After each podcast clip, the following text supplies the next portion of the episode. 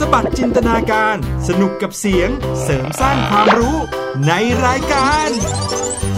เสียงสนุก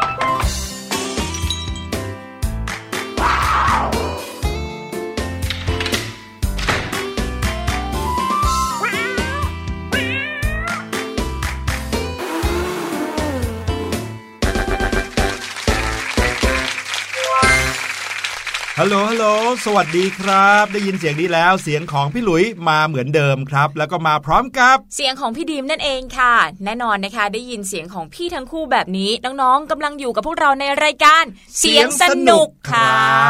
ตอนนี้นะถ้าเกิดใครนั่งฟังอยู่คนเดียวนะคะรีบเรียกคนรอบตัวมานั่งฟังด้วยกันเลยรู้จักไม่รู้จักเรียกเข้ามาเลยไหมเรียกเข้ามาเลย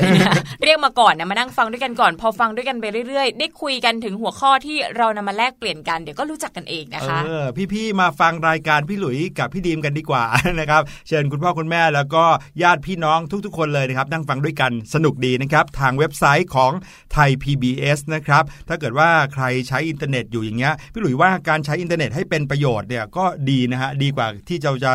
ไหนๆเราต้องมองหน้าจอแล้วอะเสียสายตาแล้วอย่างเงี้ยนะครับเราก็มาฟังอะไรที่เป็นประโยชน์เผลอๆฟังอย่างเงี้ยอาจจะไม่ต้องใช้สายตาจ้องหน้าจอด้วยก็ได้นะครับก็ใช้วิธีการฟังเรื่องราวดีๆมีเรื่องอะไรที่ใกล้เคียงหรือว่าเราคุ้นเคยเงี้ยเราก็เอามาพูดมาคุยกันก็จะทำให้ได้ประโยชน์ทั้งคนฟังทั้งคนคุยรวมถึงเราสองคนก็มีเพื่อนด้วยนะครับรวมถึงน้องๆบางคนเนี่ยค่ะพี่หลุยเขาอาจจะไม่ได้ตั้งใจนั่งฟังขนาดนั้นนะคะไม่ได้ตัวติดอยู่กับวิทยุหรือว่าในอินเทอร์เน็ตนะคะเขาอาจจะเปิดรายการของเราทิ้งเอาไว้แล้วก็ทำกิจกรรมอื่นๆไปด้วยเหมือนคนสมัยก่อนเหมือนคุณแม่หรือว่าคุณปู่คุณย่าที่เปิดวิทยุเปิดเสียงจากอินเทอร์เน็ตทิ้งเอาไว้นะคะแล้วก็หันไปทำงานบ้านด้วยไปพร้อมๆกันฟังไปฟังมาอ้าวจบซะแล้วเหรอ นี้เลยหลานพี่หลุยเนี่ยนะครับอยู่ที่บ้านเนี่ยแหมขอเอามาเมาส์ซะหน่อย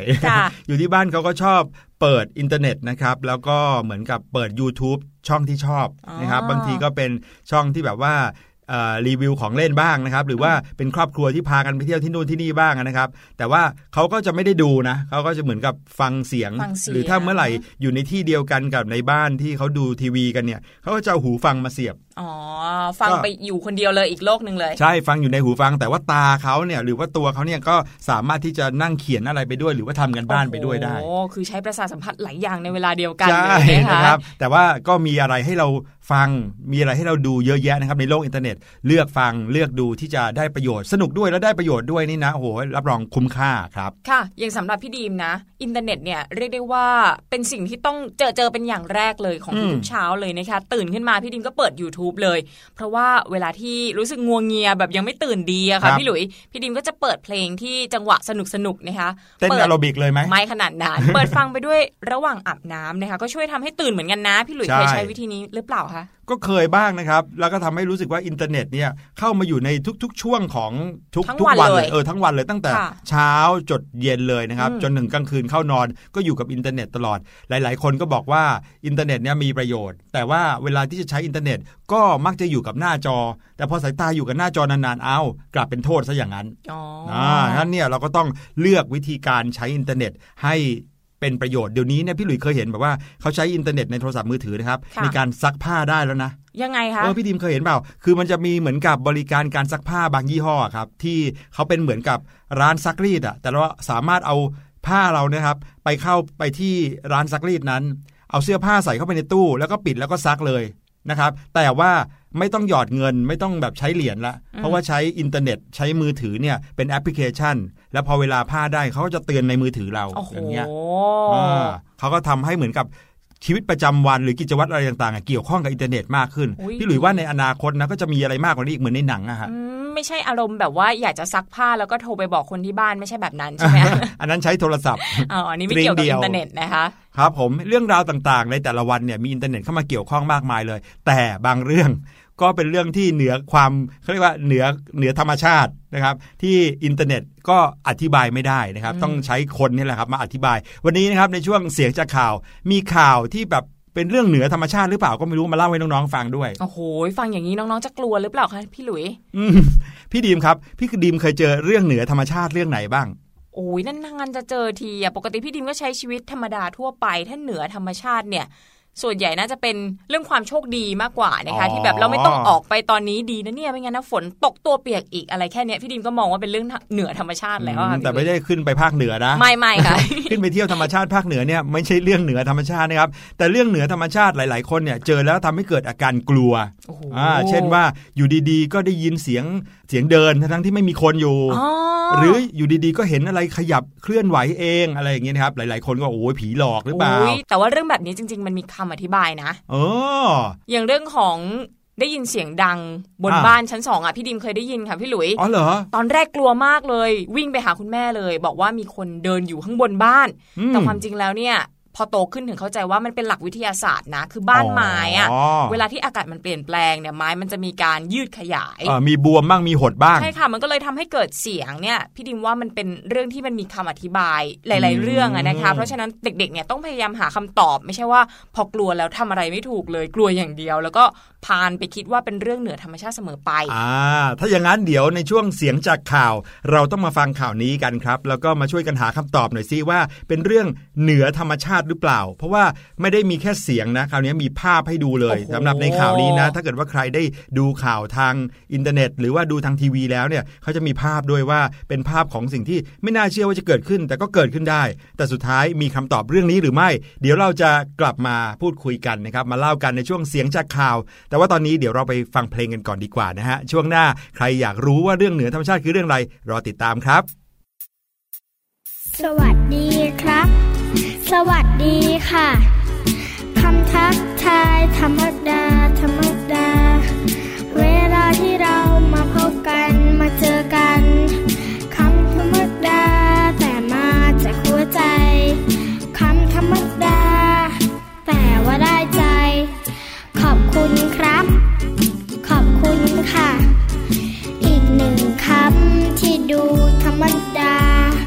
เวลาใครมาทำให้เราชื่นใจคำธรรมดาแต่มาจากหัวใจคำธรรมดาแต่ว่าได้ใจขอโทษครับขอโทษค่ะคำบางคำที่ดูธรรมดา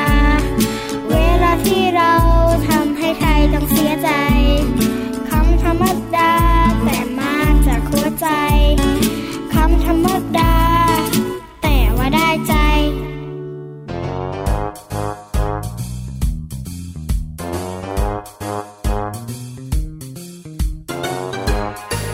อยู่ร่วมกันด้วยน้ำใจผูกพันกันด้วยไมตรีฉันมีเธอมีน้ำเอ่ยน้ำใจประทับจิตทั้งผู้ให้ประทับใจผู้ได้มาน้ำใจไมตรีมีคุณค่าเป็นสุขหนักหนาที่ได้เจอ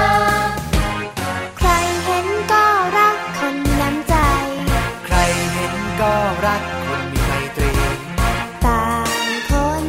ต่างมีพวกเรามีน้ำใจอยู่ร่วมกันด้วยน้ำใจผูกพันกันด้วยไมตรีฉันมีเธอมีน้ำเอ่ยน้ำใจแบ่งขนมให้เพื่อนทานนั่นคือน้ำใจสอนน้องทำการบ้านนั่นคือน้ำใจ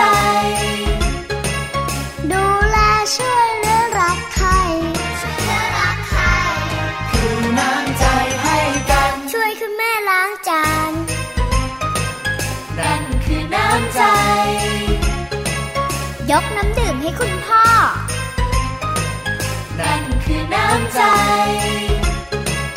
ยิ้มหวานสวัสดีทักทายสวัสดีทักทายคือน้ำใจให้กันแยกทิ้งขยะให้ถูกถังนั่นคือน้ำใจปิดน้ำปิดไฟหลังเลิกใช้นั่นคือน้ำใจช่วยกันปลูกต้นไม้คือน้ำใจให้สิ่งแวดล้อมด้วยน้ำใจผูกพันกันด้วยไมตรีฉันมีเธอมีน้ำเอ่ยน้ำใจน้ำเอ่ยน้ำใจรินไหลไปทุกที่เพื่อสังคมที่ดีเพื่อสิ่งแวดล้อมงดงาม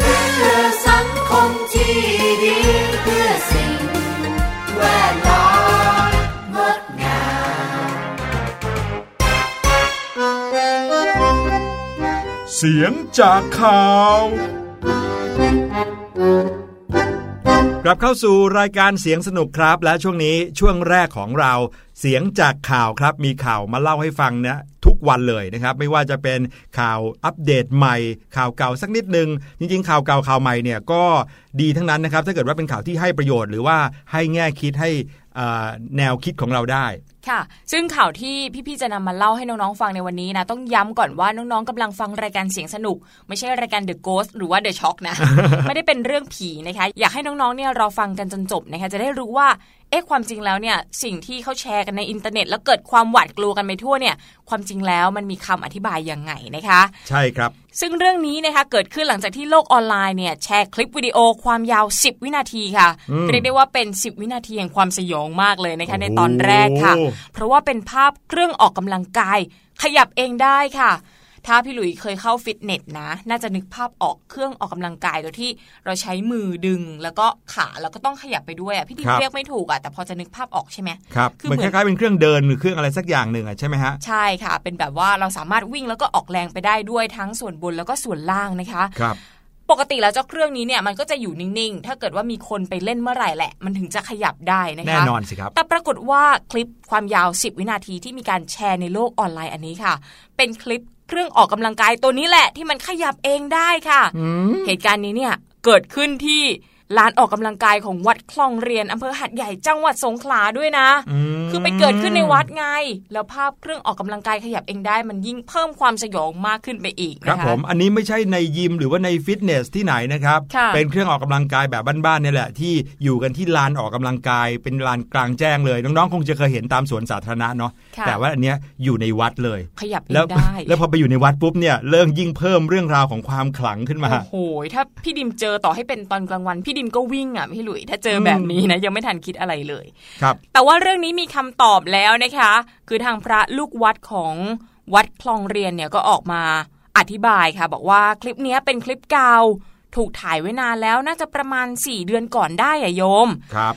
เพราะว่าถ้าพิจารณาจากภาพต่างๆในคลิปน่าจะเห็นว่ามันมีการปรับปรุงสถานที่ใหม่แล้วนะคะครับส่วนประเด็นที่เครื่องออกกำลังกายขยับได้เองเนี่ยพระท่านบอกว่าไม่น่าจะเกี่ยวกับเรื่องลี้ลับนะแต่ว่าน่าจะเป็นการที่เด็กๆแถวนั้นเนี่ยแกล้งกันมากกว่าค่ะพี่หลุยโดยการไปขยับเครื่องออกกำลังกายจากด้านล่างคืออาจจะใช้มือไปขยับที่แป้นที่ใช้เหยียบอะค่ะพอขยับแรงๆเข้าแล้วก็เดินหนีไปเลยดื้อๆนะคะทีนี้พอมีคนมาเจอก็เลยถ่ายคลิปเอาไว้ค่ะคือหลังจากขยับเสร็จเนี่ยปรากฏว่าเจ้าเครื่องเนี่ยสามารถขยับต่อไปได้อีก30วินาทีไงทีนี้ก็เลยมีการถ่ายภาพเก็บเอาไว้ได้โดยที่ไม่มีคนติดอยู่ในเฟรมภาพหรือว่าในภาพเลยนะคะครับคล้ายๆกับเป็นแรงเฉื่อยนะฮะพอเวลาที่เราเนี่ยขยับอะไรสักอย่างหนึ่งที่มันเป็นเหมือนมีเกลียวหมุนหรือมีอะไรอย่างนี้อยู่นะครับแล้วพอเราหยุดแรงในการหมุนแล้วก็ยังคงเดินหน้าหมุนต่อไปสักพักหนึ่งนะฮะมันก็เลยทำให้เหมือนกับว่าขยับเองได้ซึ่งจริงๆแล้วเนี่ยถ้าพูดอย่างเงี้ยไม่ใช่เรื่องแปลกอะไรเลยนะเหมือนล้อจักรยานของเราเนี่ยนะครับเวลาเราเอามือหมุนล้อจักรยานไปเนี่ยพอเราหยุดหมุนแล้วล้อมันก็ยังหมุนไปข้างหน้าต่อได้เหมือนกันเลยนะครับถ้าเกิดว่าอยู่ดีๆในคลิปเนี่ยตอนแรกนิ่งอยู่ไม่มีอะไรขยับแล้วอยู่ดีๆขยับขึ้นมาเองได้อันเนี้ยค่อยน่ากลัวหน่อยแต่ถ้าเกิดว่าเป็นคลิปตามที่ในภาพเขาแชร์กันเนี่ยเป็นคลิปที่พอถ่ายปุ๊บก็เห็นมันขยับอยู่แล้วเลยนั่นก็หมายความว่าเป็นคลิปที่ถ่ายหลังจากที่มีคนมาขยับเจ้าเครื่องนี้นะครับแต่ว่าใครที่ได้เห็นคลิปนี้แบบเผลอๆนะยังไม่ทันได้พิจารณาเห็นปุ๊บขยับปั๊บในขณะที่เครื่องอื่นรอบๆเนี่ยนิ่งอยู่ ก็เลยทำให้ดูน่ากลัวนะครับแล้วก็อย่างที่บอกครับพระลูกวัดคลองเรียนท่านก็ได้ออกมาบอกแล้วแหละว่าไม่น่าจะเป็นเรื่องราวลี้ลับอะไรนะครับน่าจะเป็นเรื่องขอ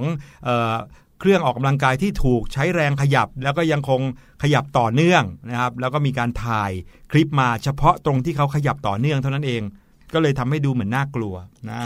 ะครับข่าวนี้เป็นข่าวที่เกิดขึ้นในประเทศไทยเรานี่เองเลยครับเพราะว่าในช่วง 2-3 สัปดาห์ที่ผ่านมาหรือว่าหลายๆเทปที่ผ่านมาเราพูดแต่ข่าวที่เกิดขึ้นในต่างประเทศเนาะคราวนี้เป็นข่าวที่เกิดขึ้นในบ้านเราบ้างนะครับจริงๆแล้วยังมีข่าวอีกมากมายที่เกี่ยวข้องกับในประเทศไทยแล้วในประเทศไทยเราเนี่ยก็เป็นแหล่งของข่าวแปลกๆหลายข่าวเหมือนกันนะครับโดยเฉพาะอย่างยิ่งข่าวที่เกี่ยวข้องกับความลี้ลับนะฮะหรืออย่างเนี้ยที่เขามีข่าวอะไรนะพยูนมาเรียมเนี่ยพอหลังจากที่ เสียชีวิตไปแล้วก็มีร่างทรงพยูนมาเรียมด้วยนะร่างทรงมาเรียมนะคะเต้นใหญ่เลยในน้ำนะไม่รู้ว่ามาเรียมเนี่ยพูดภาษาอีสานได้หรือเปล่าหรือว่าฟังภาษาอีสานได้นะเพราะว่าร่างทรงเนี่ยรู้สึกว่าจะ เขาเรียกว่าเซิงใช่ไหมคะเป็นภาษาอีสานเป็นแบบคนอีสานเลยนะแล้วก็เซิงออกมาสวยสง่ามเลยทีเดียว นะครับยังมีอีกข่าวนึงนะครับเป็นข่าวที่เกิดในประเทศไทยเหมือนกันแต่คราวนี้เป็นข่าวดีนะครับเราเป็นข่าวที่น่าสนใจเพราะว่าเป็นเรื่องของการค้นพบอะไรใหม่ๆครับน้องๆไม่เกี่ยวกับเรื่องผีหรือว่าเรื่องลี้ลับแล้วนะคะสำหรับข่าวนี้ข่าวนี้เนี่ยเป็นเรื่องของการพบซากดึกดำบรรพ์สัตว์4สายพันธุ์ใหญ่ด้วยกันค่ะอายุอานามเนี่ย 200,000 ปีนะคะพบไม่ไกลค่ะที่จังหวัดกระบี่เรานี่เองค่ะสัตว์สายพันธุ์ใหญ่นี่ก็น่าจะเป็นสัตว์4เท้านะสัตว์4เท้าทั้งนั้นเลยนะคะก็ได้แก่ไฮยีน่าลายจุดแรดชวากวางป่า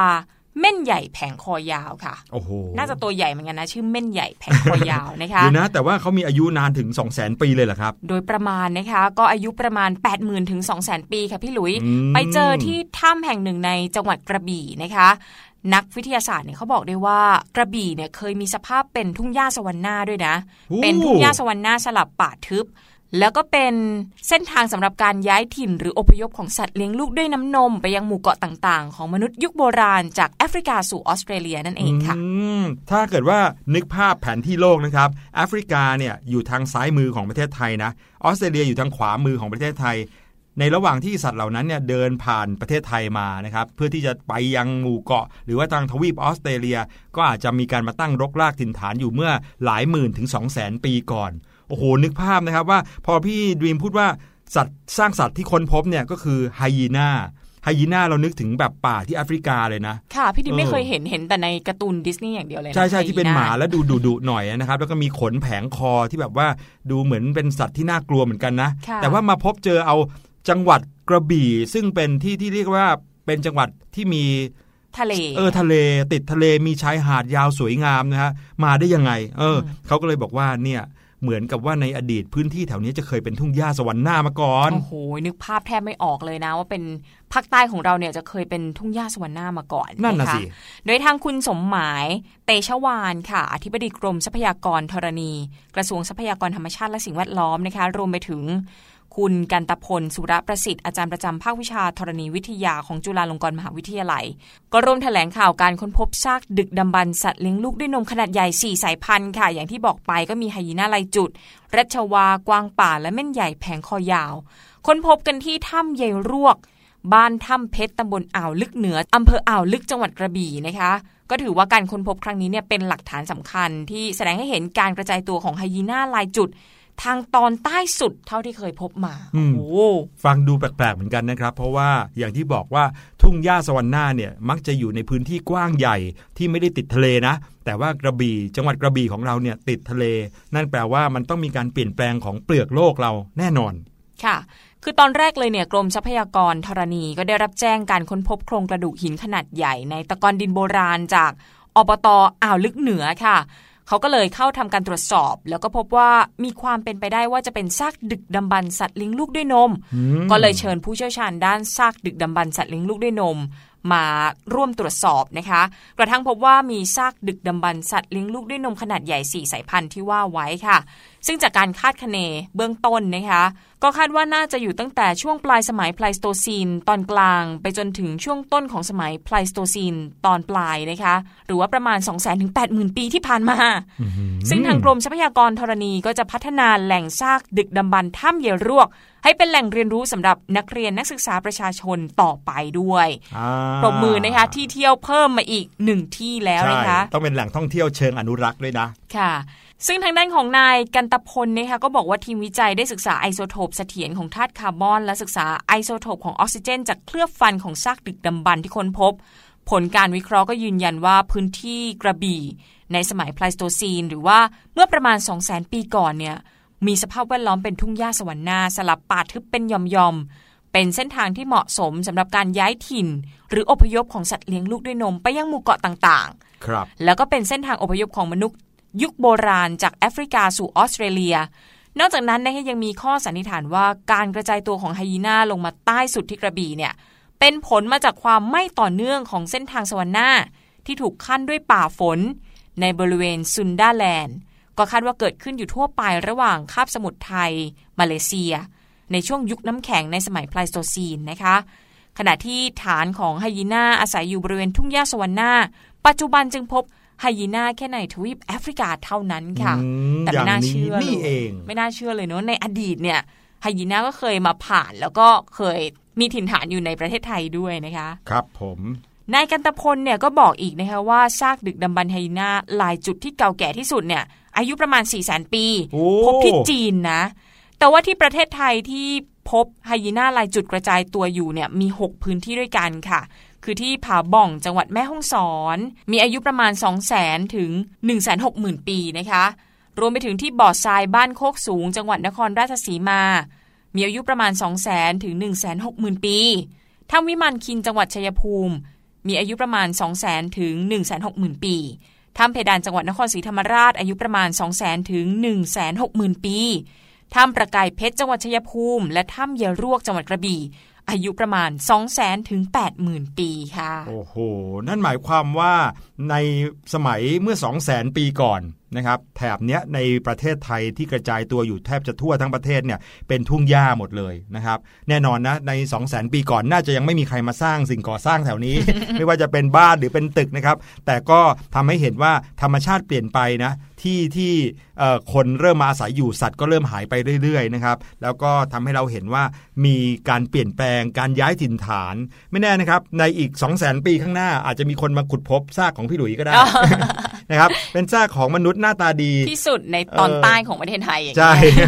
ที่อยู่มาเมื่อ 200,000 ปีที่แล้วนะครับ เขาว่ากันว่าปัจจุบันนะครับไฮยีน่าสายพันธุ์ย่อยเนี่ยสูญพันธุ์ไปจากประเทศไทยแล้วนะครับการค้นพบซากดึกดำบรรพ์ของไฮยีน่าก็ถือเป็นหลักฐานสำคัญของการกระจายตัวของไฮยีน่าหลายจุดลงมาทางตอนใต้ที่สุดเท่าที่เคยพบมาในทวีปเอเชียตะวันออกเฉียงใต้เลยทีเดียวนะครับโอ้โหนี่บอกได้เลยนะว่าถือเป็นการค้นพบที่สำคัญมากๆแล้วพวกเราเนี่ยก็ยังเรียกว่าเกิดทันนะครับได้ค้นพบแล้วก็ถ้าเกิดว่าใครสนใจหรือว่าได้อยากจะได้เห็นซากดึกดำบรรพ์ของสัตว์เหล่านี้นะครับโดยเฉพาะอย่างยิ่งไฮยีน่าหลายจุดเนี่ยไม่ต้องไปดูไกลถึงต่างประเทศหรือว่าไปที่แอฟริกานะในประเทศไทยเราก็มีเหมือนกันต้องบอกว่าสัตว์ที่เรียกว่าไฮยีน่าเนี่ยนะครับมันเหมือนสุนัขใช่ไหมเหมือนน้องหมาเนี่ยแต่ตัวใหญ่กว่าตัวใหญ่พอๆกันกับหมาป่าหรือใหญ่กว่าหมาป่าด้วยซ้ำแล้วเวลาที่อยู่ในหนังเนี่ยส่วนใหญ่จะเป็นสัตว์ที่ค่อนข้างเจ้าเล่ห์แล้วก็เป็นตัวโกงอย่างเดียวเลยนะไฮยีน่าใช่โดยพื้นฐานเนี่ยปกติแล้วไฮยีน่าเขาจะไม่ได้ล่านะครับแต่เขาก็จะเป็นสัตว์ที่กินซากสัตว์อีกทีนึง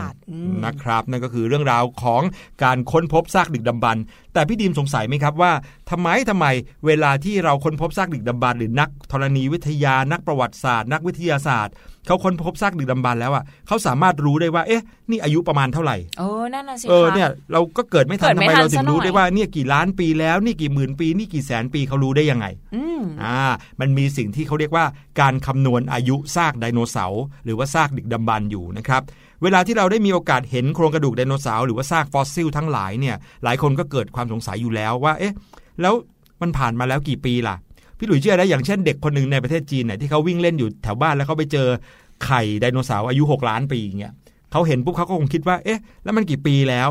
ปัจจุบันนี้เนี่ยนะครับวิวัฒนาการทางวิทยาศาสตร์แล้วก็เทคโนโลยีเนี่ยช่วยไขปัญหาเหล่านี้ได้เยอะแล้วนะครับบางทีอาจจะแทบจะมีความแม่นยำสุดๆไปเลยด้วยซ้ำไปนะครับเทคโนโลยีนี้เรียกว่าเทคโนโลยีคาร์บอน14หรือว่า C14 นะครับเทคโนโลยีคาร์บอน14เนี่ยถูกค้นพบครั้งแรกนะครับโดยวิลลาร์ด F. Libby นะครับคนนี้เขานำไปประยุกต์ใช้วัดอายุของวัตถุโบราณ สามารถไขปริศนาอายุของซากฟอสซิลได้นะครับปกติแล้วธาตุคาร์บอนเนี่ยคือธาตุที่ขึ้นต้นด้วยตัว C นะครับแล้วก็มีสัญลักษณ์ตัวย่อก็คือตัว C ด้วยซึ่งธรรมชาติเนี่ยคาร์บอนที่อยู่ในธรรมชาติที่ประกอบขึ้นมาเป็นตัวคนเป็นสิ่งมีชีวิตอย่างอยู่ในตัวพี่ดีมพี่หลุยหรืออยู่ในตัวน้องๆเนี่ยนะครับคือคาร์บอน12นะครับแต่ว่าเมื่อรังสีคอสมิกจากอวกาศส่องลงมากระทบกับไนโตรเจนในชั้นบรรยากาศของโลกก็จะก่อให้เกิดสารคาร์บอน14ขึ้นนะครับซึ่งถ้าเกิดว่าพืชหายใจเอาก๊าซชนิดนี้เข้าไปเพื่อทำการสังเคราะห์แสงแล้วสิ่งมีชีวิตอย่างมนุษย์หรือสัตว์กินพืชที่กินพืชชนิดนั้นเข้าไปเนี่ยร่างกายของสิ่งมีชีวิตนั้นๆก็จะมีสารคาร์บอน14เข้าไปด้วยคือสารคาร์บอน14ไม่ได้อยู่ในตัวคนแต่ว่าจะเข้ามาอยู่ในพืชแล้วคนก็กินพืชหรือว่าสัตว์ก็กินพืชเข้าไปก็เลยทำให้มีคาร์บอน14อยู่ในตัวด้วยเมื่อคาร์บอน14เนี่ยเจือปนอยู่ในสิ่งมีชีวิตนั้นนะครับสิ่งมีชีวิตนั้นตายไปหรือกลายเป็นซากฟอสซิลแล้วเนี่ยนะครับนักวิทยาศาสตร์ก็สามารถวัดค่าปริมาณคาร์บอน14ที่หลงเหลืออยู่ในซากฟอสซิลนั้นได้นะครับแล้วเขาคำนวณจากอะไรล่ะเขาก็คำนวณจากอัตราการสลายตัวครับ ของคาร์บอน14นี้ตามหลักการที่ว่าสาร C14 หรือคาร์บอน14เนี่ยจะเริ่มสลายตัวลงในทุกๆ 5,730 ปีโดยในการสลายตัวครั้งหนึ่งเขาจะสลายลงไปทีละครึ่งทีละครึ่งทีละครึ่งนะครับทำให้นักวิทยาศาสตร์สามารถคำนวณแล้วก็รู้อายุของซากฟอสซิลได้ทันทีคือคูณไปเรื่อยๆเลยนะครับถ้ามันลดลงมาเหลือเท่านี้แล้วถ้า2เท่าของจำนวนเท่านี้คือกี่ปี2เท่าของจำนวนเท่านี้คือกี่ปีคูณไปเรื่อยๆจนกระทั่งเรียกว่าคูณด้วยเลข 5,730 ปีไปเรื่อยๆก็สามารถรู้อายุของสิ่งมีชีวิตหรือว่าซากฟอสซิลนั้นได้คร่าวๆอ๋อก็คือเป็นการตามร่องรอยจากคาร์บอนนั่นเองนะคะใช่แล้วครับน้องๆครับขอให้รู้ไว้ก่อนเลยอย่างแรกก็คือคาร์บอนเนี่ยคือธาตุตั้งต้นของสิ่งมีชีวิตเลยเพราะฉะนั้นในตัวน้องๆก็มีคาร์บอนในตัวพี่หลุยส์ก็มีคาร์บอนนะครับแล้วคาร์บอนที่พวกเราเห็นกันชัดๆเลยปกติเห็นอยู่แล้วเนี่ยอยู่ที่ไหนรู้ไหมอยู่ที่ไหนอะคะพี่หลุยส์อยู่ในดินสอที่น้องๆใช้นั่นแหละครับอ๋อค่ะนั่นแหละครับคือธาตุคาร์บอนครับนี่ก็เป็นเรื่องราวดีๆที่เรานำมาฝากกันนะวันนี้ก็ได้ความรู้ที่เกี่ยวกับธาตุคาร์บอนเพิ่มมาด้วยหลังจากที่เราเล่าเรื่องของการค้นพบซากดึกดำบรรพ์ของสัตว์ขนาดใหญ่ถึง4ชนิดในจังหวัดกระบี่นะคะครับเดี๋ยวเราจะพักกันสักครู่ค่ะแล้วช่วงหน้าเนี่ย Voice Story เนี่ยยังไม่จบเรื่องของไดโนเสาร์นะคะมีนิทานที่เป็นเรื่องราวเกี่ยวกับไดโนเสาร์แต่ว่าจะเป็นเรื่องอะไรเดี๋ยวรอติดตามกันค่ะ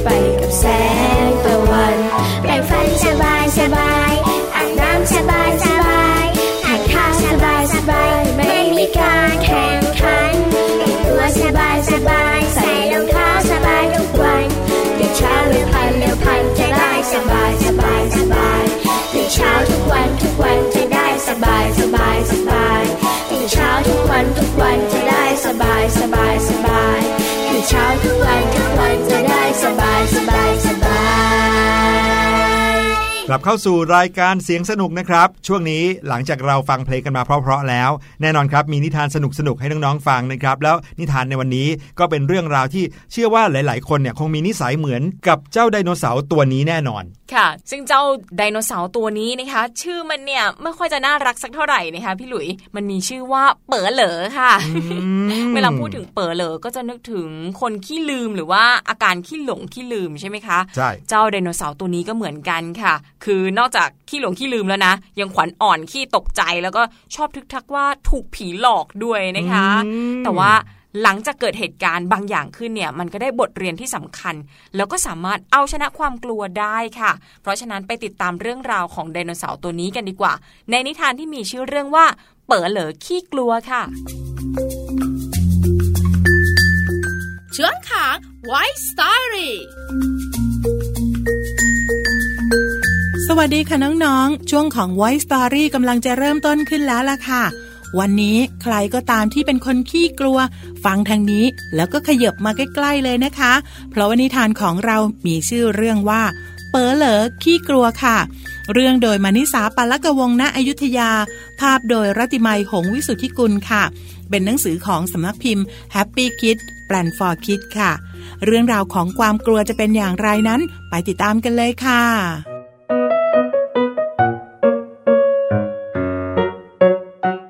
ไดโนเสาร์พันธุ์สเตโกซอรัสตัวนี้มีชื่อว่าเป๋อเหลอเขาเป็นเด็กร่าเริงแล้วก็มีน้ำใจแต่ขี้กลัวมากเป๋อเหลอกลัวไปหมดซะทุกอย่างไม่ว่าจะเป็นเสียงฟ้าร้องฟ้าผ่าเป๋อเหลอกลัวความมืดแล้วก็กลัวผีที่สุด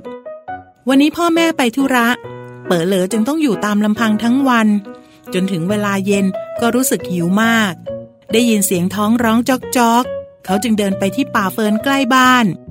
ขณะกำลังเคี้ยวใบเฟิร์นอย่างอร่อยอร่อยกอเฟิร์นก็สั่นไหวอย่างแรงทั้งที่ไม่มีใครอยู่แถวนั้นเลยผีหลอก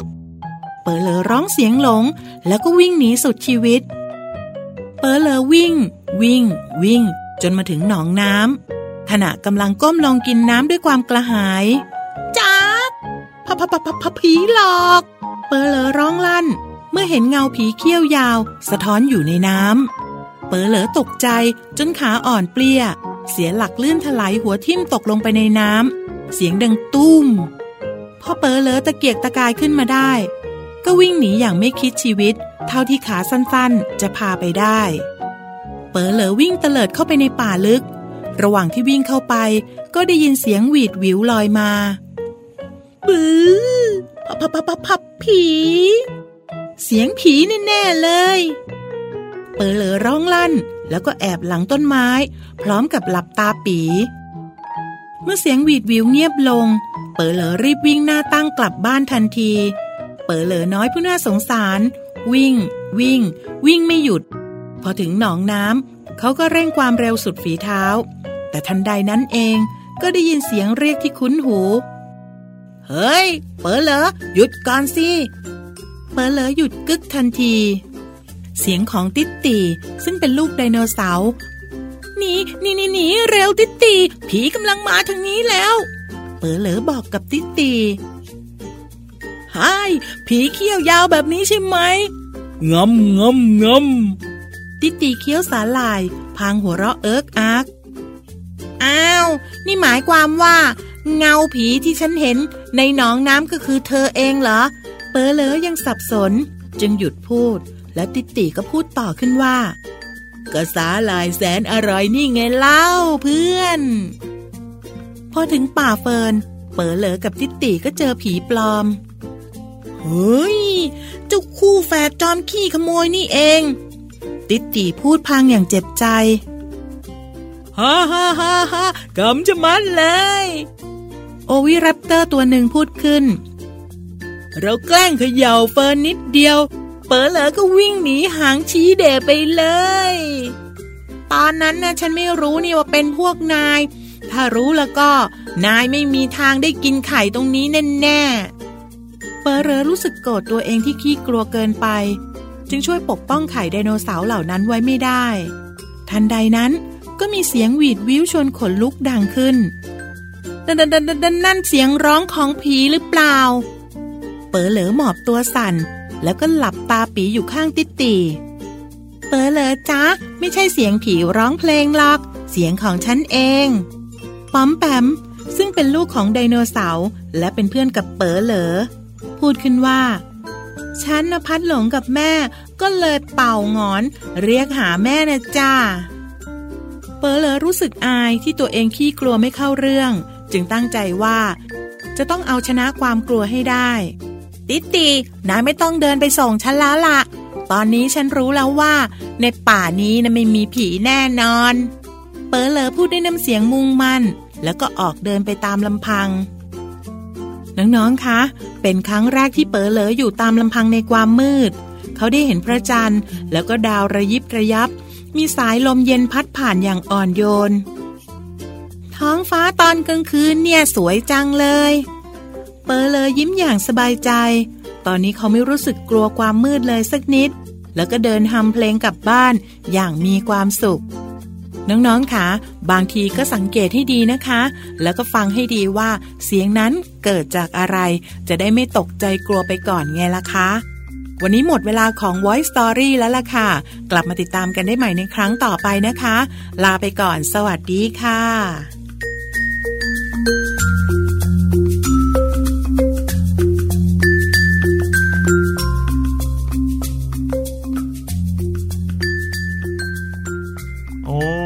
เรื่องราวมันเป็นอย่างนี้นี่เองพี่หลุยเนี่ยเคยได้ยินมานะครับพี่ดีมว่าในเวลาที่คนเราเนี่ยกลัวถึงขีดสุดนะก็จะกล้าขึ้นมาเลย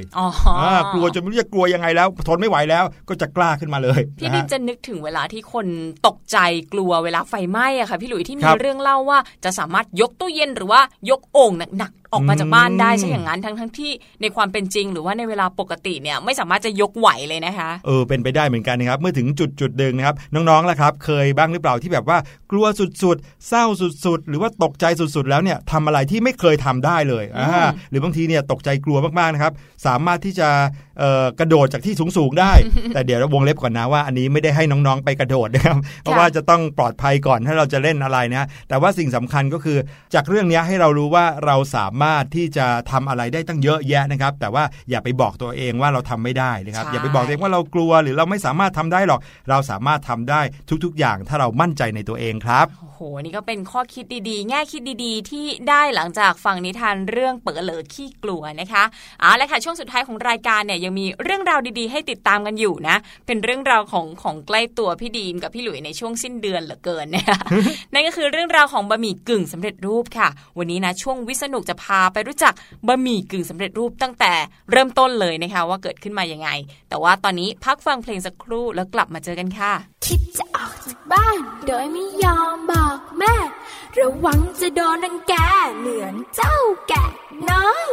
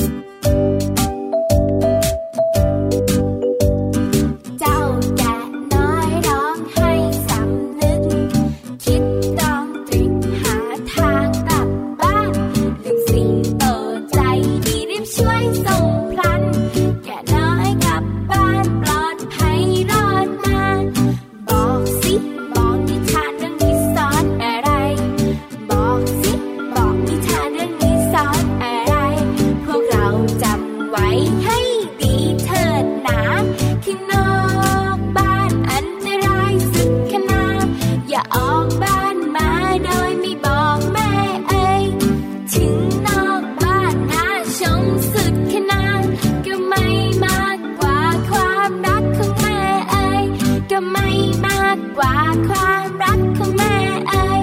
ก็ไม่มากกว่าความรักของแม่เอ๋ย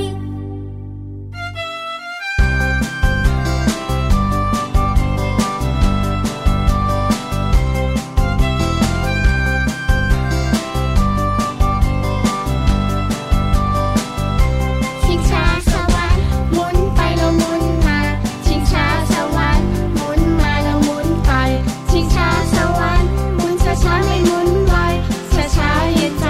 ไม่ใจร้อนไม่ร้อนใจสะบัดคล่องตัวไม่มัวรีรอต่อแถวต่อแถวไม่แตกแถวแซงคิวคนเดินดินติดดินจะขึ้นสวรรค์สูงริ้วขึ้นชิงช้าสวรรค์ตัวปิวสบายใจชิงช้าสวรรค์หมุนไปแล้วหมุนมาชิงช้าสวรรค์หมุนมาแล้วหมุนไปชิงช้าสวรรค์หมุนช้าๆไม่หมุนไวช้าๆเย็นใจไม่ใจร้อนไม่ร้อนใจ มองจากที่สูงเห็นฝูงชนมากมีเที่ยวสวนสนุกสนุกดีมีบ้านพี่ชิงน่ากลัวนั่นรถบัมนั่นละมุนคนหมุนเวียนเที่ยวให้ทั่วนั่งชิงช้าระวังตัวถ้าตกชิงช้าอันตราย ชิงช้าสวรรค์กลายเป็นชิงช้านรกชิงช้านรกพอตกชิงช้าลงไป จะขึ้นสวรรค์หรือลงนรกทำง่ายๆทำดีเข้าไว้ได้ขึ้นสวรรค์สุขใจ ชิงช้าสวรรค์หมุนไปแล้วหมุนมา ชิงช้าสวรรค์หมุนมาแล้วหมุนไป ชิงช้าสวรรค์หมุนช้าๆไม่หมุนไวช้าๆเย็นใจไม่ใจร้อนไม่ร้อนใจ สน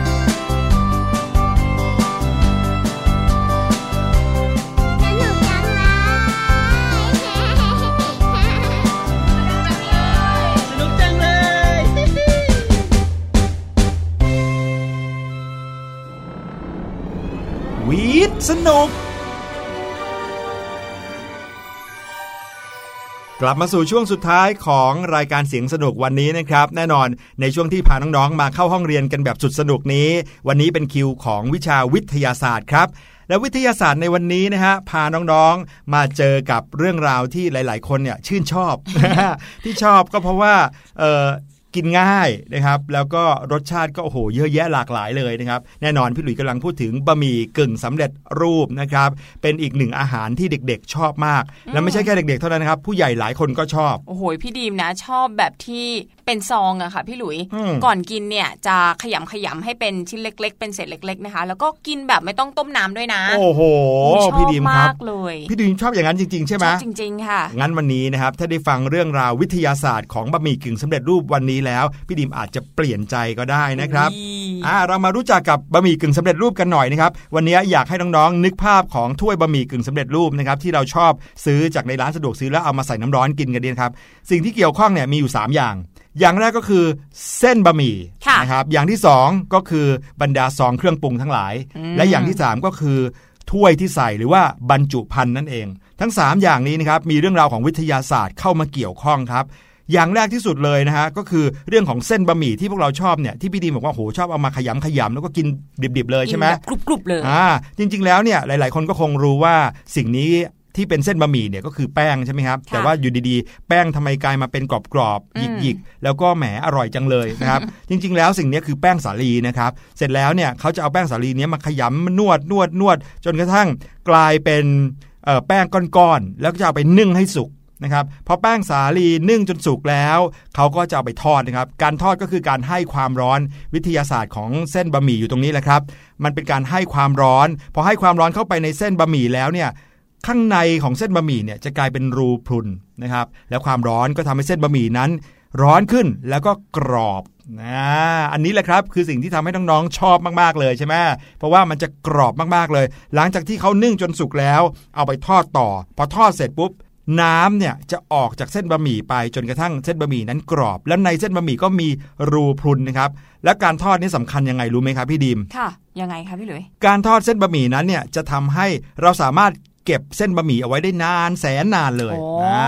นั่นก็เลยทำให้เวลาที่เราซื้อมาเป็นซองหรือว่าเป็นถ้วยก็ตามเนี่ยเก็บเอาไว้ได้เป็นเดือนนะครับโดยที่ไม่เสียไปซะก่อนนะครับทีนี้พอเวลาเราจะกินเนี่ยเราก็แค่เอาน้ำร้อนมาเทใส่หรือว่าเอาเส้นบะหมี่เนี่ยไปต้มในน้ำร้อนก็จะทำให้น้ำเนี่ยซึมเข้าไปในตัวบะหมี่ทอดให้นิ่มกลับเป็นนิ่มเหมือนเดิมอืดเลยทีนี้ถ้าเกิดทิ้งไว้นานๆนะคะใช่ครับจริงๆแล้วเนี่ยถ้าน้องๆสังเกตก็จะรู้ว่าน้ำทำให้เส้นบะหมี่นิ่มได้ไม่จำเป็นต้องเป็นน้ำร้อนนะครับถ้ากินกับน้ำธรรมดาเส้นบะหมี่ก็นิ่มได้เหมือนกันเพียงแต่จะต้องใช้เวลานานหน่อยเท่านั้นเองละครับแต่ว่าการกินแบบไม่ร้อนเนี่ยมันก็อาจจะทำให้ท้องอืดมากแล้วก็ไม่ดีต่อร่างกายด้วยนะครับอันนี้ก็คือเรื่องราวของเส้นมาดูที่ส่วนผสมอื่นๆกันบ้างดีกว่าครับพี่ดิมส่วนผสมเนี่ยนะครับมันมีอยู่2แบบอย่างแรกก็คือส่วนผสมที่เป็นผงๆใช่ไหมแล้วก็ใช้วิธีการอบด้วยลมร้อนอบด้วยลมร้อนแล้วนะครับก็จะทำให้เครื่องปรุงเหล่านั้นเนี่ยเปลี่ยนสีกลายเป็นสีน้ำตาลนะครับแบบที่เราอาจจะเคยเห็นกับวิธีที่2ก็คือเอาไปแช่เยือกแข็งหรือเอาไปฟรีซนั่นเองพอเอาไปฟรีซแล้วเนี่ยสีสันของเหล่านั้นจะยังสวยงามอยู่เช่นผักหรือว่ากุ้งหรือว่าอะไรที่อยู่ในนั้นเนี่ยจะยังคงเป็นเหมือนกับของที่สดๆอยู่นะครับเมื่อเขาไปโดนน้ำอีกทีหนึ่งน้ำร้อนเนี่ยก็ทำให้เขาออกมาโอ้โหบานเบ่งบึ้งออกมาเลยนะครับแล้วก็ทำให้เครื่องปรุงเหล่านั้นเนี่ยดูสดใสสวยงามน่ากินนะครับแต่ว่าของแบบนี้ก็ต้องบอกก่อนว่าวิตามินก็หายไปเยอะสารอาหารที่อยู่ในสิ่งนั้นเนี่ยแทนที่จะมีเยอะเหมือนของสดก็หายไปเยอะเหมือนกันนะครับอันนั้นก็คือเรื่องของเครื่องปรุงและสุดท้ายครับก็คือเรื่องของบรรจุภัณฑ์ครับน้องๆบรรจุภัณฑ์ก็คือสิ่งที่เอามาใส่บะหมี่กึ่งสำเร็จรูปเหล่านั้นไว้นั่นเองละครับเดี๋ยวนี้นะครับถ้าเกิดว่าน้องๆสังเกตก็จะเห็นบรรจุภัณฑ์เหล่านี้มีทั้งหมดอยู่ประมาณ3แบบแรกก็คือถ้วยพลาสติกอันนี้พี่ดิมเคยเห็นไหมเคยเห็นค่ะทั่วไปเลยใช่ไหมถ้วยพลาสติกเห็นบ่อยเลยตามร้านสะดวกซื้อใช่อีกแบบนึงก็คือเป็นโฟมนะถ้าเกิดว่าเคยเห็นยี่ห้อของประเทศญี่ปุ่นเนี้ยเขาจะมาเป็นถ้วยโฟมเลยนะแล้วก็อีกแบบนึงก็คือเป็นถ้วยกระดาษอันนี้พี่หลุยเคยเห็นถ้วยกระดาษมากกว่าถ้วยพลาสติกด้วยนะบางทีอ่ะมีอยู่2แบบระหว่างกระดาษกับพลาสติกนี่แหละครับแล้วก็ทั้ง3อย่างนี้มีคุณสมบัติที่แตกต่างกันนะครับอย่างแรกสุดเลยถ้าเป็นพลาสติกเนี่ยจะสามารถทนความร้อนได้สูงมากกว่านะครับได้ไปถึง160องศาเซลเซียสเลยนะครับแล้วถ้าเกิดว่าเป็นแบบโฟมกับแบบกระดาษนะครับกระดาษที่เคลือบเนี่ยก็จะสามารถทนความร้อนได้ที่100องศาเซลเซียสนะครับซึ่งก็ทั้ง3อย่างนี้มีคุณสมบัติต่างกันนอกจากเรื่องของความร้อนแล้วก็คืออาจจะป้องกันเรื่องกลิ่นได้ด้วยนะครับแต่แน่นอนถ้าเป็นพลาสติกเนี่ยก็อาจจะทำให้ถ้าเจอความร้อนมากๆเข้าไปเนี่ยพลาสติกอาจจะละลายหรือว่าสารเคมีในพลาสติกอาจจะละลายเข้ามาปะปนกับเส้นบะหมี่ที่เรากินก็ได้โอ้โหอันนี้ทำให้อาจจะเกิดโทษนะครับแล้วก็สารพิษที่อยู่ในร่างกายนะครับแล้วก็สิ่งสุดท้ายเลยนะครับน้องๆก็คือที่ตัวเส้นเนี่ยมีสิ่งหนึ่งที่เรียกว่าโซเดียมเคยได้ยินกันบ้างหรือเปล่าคำว่าโซเดียมนะครับอันนี้ถือว่าเป็นสิ่งที่ควรระวังของบะหมี่กึ่งสำเร็จรูปเลยนะครับเพราะว่าปริมาณโซเดียมในบะหมี่สำเร็จรูปแล้วก็ในเครื่องปรุงของบะหมี่กึ่งสำเร็จรูปเนี่ยมีค่อนข้างสูงมากๆเลยสูงขนาดไหนรู้ไหมครับพี่ดิมประมาณไหนอะคะสูงขนาดที่เรียกได้ว่าสมมุติว่าวันนึงเนี่ยเขาคิดว่าคนคนนึงควรจะได้รับโซเดียมเข้าร่างกายประมาณสัก2,000 มิลลิกรัมแต่ว่าในบะหมี่กึ่งสำเร็จรูปซองหนึ่งหรือว่าถ้วยหนึ่งเนี่ยก็มีปริมาณโซเดียมอยู่ประมาณถึง 1,500 มิลลิกรัมเข้าไปแล้วโอ้โหคือถ้าเกิดกินบะหมี่สำเร็จรูป1ซองหรือว่า1ภาชนะอันนึงเนี่ย1ถ้วยเนี่ยปรากฏว่ารับโซเดียมไป 1,500 มิลลิกรัมเท่ากับวันนั้นทั้งวันเนี่ยหมดโควต้ากินโซเดียมจากอาหารประเภทอื่นเลยนะใช่แล้วโอกาสยากมากเลยนะที่วันหนึ่งเราจะไม่ได้รับโซเดียมจากอาหารอื่นเพราะว่าอย่างในไส้กรอกหรือว่าอย่างในส่วนใหญ่แล้วมีโซเดียมทั้งนั้นเลยส่วนใหญ่อาหารทุกชนิดที่เรากินเนี่ยมักจะมีโซเดียมนะครับแต่ว่าจะในปริมาณน้อยแต่ว่าเจ้าบะหมี่กึ่งสำเร็จรูปเนี่ยสุดยอดไปเลยโอ้โหพี่ดิมรู้สึกบาปจังเลยอ่ะปกติตอนเด็กๆพี่ดิมกินทีละ2ซองเลยอ่ะพี่ลุยไม่น่าเชื่อ เท่ากับรับโซเดียมไปก็มื้อหนึ่งตกประมาณ 3-4 พันมิลลิกรัมได้เลยใช่แล้วก็จะเยอะกว่าทีนี้เรามาดูโทษของโซเดียมกันบ้างดีกว่าครับว่ามันจะเกิดอะไรขึ้นกับร่างกายเราบ้างครับโทษของโซเดียมนะคะถ้าเกิดว่าร่างกายเราเนี่ยได้รับโซเดียมมากเกินไปก็จะทำให้เสี่ยงไตวายค่ะไตวายนี่ไม่ดีนะต้องมีการฟอกไตทุกสัปดาห์ใช้ชีวิตลำบากมากเลยนะคะรวมไปถึงโรคหัวใจ ความดันโลหิตสูงและอัมพาตก็ได้ด้วย แต่ละโรคนี่น่ากลัวแล้วก็ดูห่างไกลกับเด็กๆมากเลยนะคะแต่ว่าโรคนี้มันอาจจะไม่ปรากฏตอนที่เรายังเป็นเด็กไงมันอาจจะไปสะสมแล้วก็พอโตเป็นผู้ใหญ่ปุ๊บเนี่ยมีโอกาสที่จะป่วยด้วยโรคเหล่านี้ได้ง่ายขึ้นนะคะใช่ครับแล้วก็นอกจากโซเดียมแล้วนะครับยังมีโทษมากมายเลยนะครับในบะหมี่กึ่งสำเร็จรูปในกรณีที่เรากินเยอะเกินไปไม่ว่าจะทำให้เราขาดสารอาหารชนิดอื่นนะเพราะว่าในนั้นไม่มีอย่างอื่นเลยจริงๆนะครับแล้วก็อาจจะทำให้เราเป็นโรคอ้วนแถมยังมีสารก่อมะเร็งหรือว่ามีผงชูรสมากเกินไปด้วยนะครับกินเข้าไปแน่นอนครับท้องอืดอาหารไม่ย่อยโดยเฉพาะยิ่งใครที่ชอบกินดิบๆเหมือนอย่างที่พี่ดีมกินสมัยก่อนเนี่ยโอ้ยกินเข้าไปเนี่ยนะครับจะเข้าไปอืดในท้องเราแล้วทำให้อาหารไม่ย่อยแล้วเราก็ผ่านกินอย่างอื่นไม่ได้เลยโอ้โหตอนแรกพี่ดินคิดว่ามันเป็นข้อดีนะคะการกินแล้วมันอิ่มเนี่ยแต่ความจริงแล้วมันก็ไม่ดีเสมอไปถ้าเกิดว่าร่างกายของเราเนี่ยไม่ได้รับสารอาหารที่เพียงพอนะคะถูกต้องโอ้ยนี่ก็เป็นสาระที่ดีมากๆที่นำมาฝากกันนะพี่ดินเนี่ยอาจจะไม่ค่อยทันแล้วเพราะว่าตอนเด็กๆเนี่ยกินบ่อยแต่ว่าน้องๆที่ได้ฟังรายการตอนนี้ยังทันอยู่นะคะถ้าหลีกเลี่ยงได้เนี่ยก็หลีกเลี่ยงบะหมี่กึ่งสำเร็จรูปไปก่อนรับประทานอาหารที่มีประโยชน์ดีกว่าใช่ของปรุงใหม่สดๆอะไรอย่างเงี้ยนะฮะก็จะทำให้ร่างกายเราแข็งแรงแล้วก็ได้รับสารอาหารครบถ้วนด้วยครับโอ้โหพูดขนาดนี้แล้วน้องๆคงหิวนะคะเพราะฉะนั้นวันนี้พวกเราแยกย้ายกันไปก่อนดีกว่าให้น้องๆได้ไปรับประทานอาหารให้ครบ5หมู่เลยแล้วก็กลับมาฟังรายการเราใหม่ในโอกาสหน้านะคะสำหรับวันนี้พี่หลุยและพี่ดิมลาน้องๆไปก่อนสวัสดีค่ะสวัสดีครับสบัดจินตนาการสนุกกับเสียงเสริมสร้างความรู้ในรายการเสียงสนุก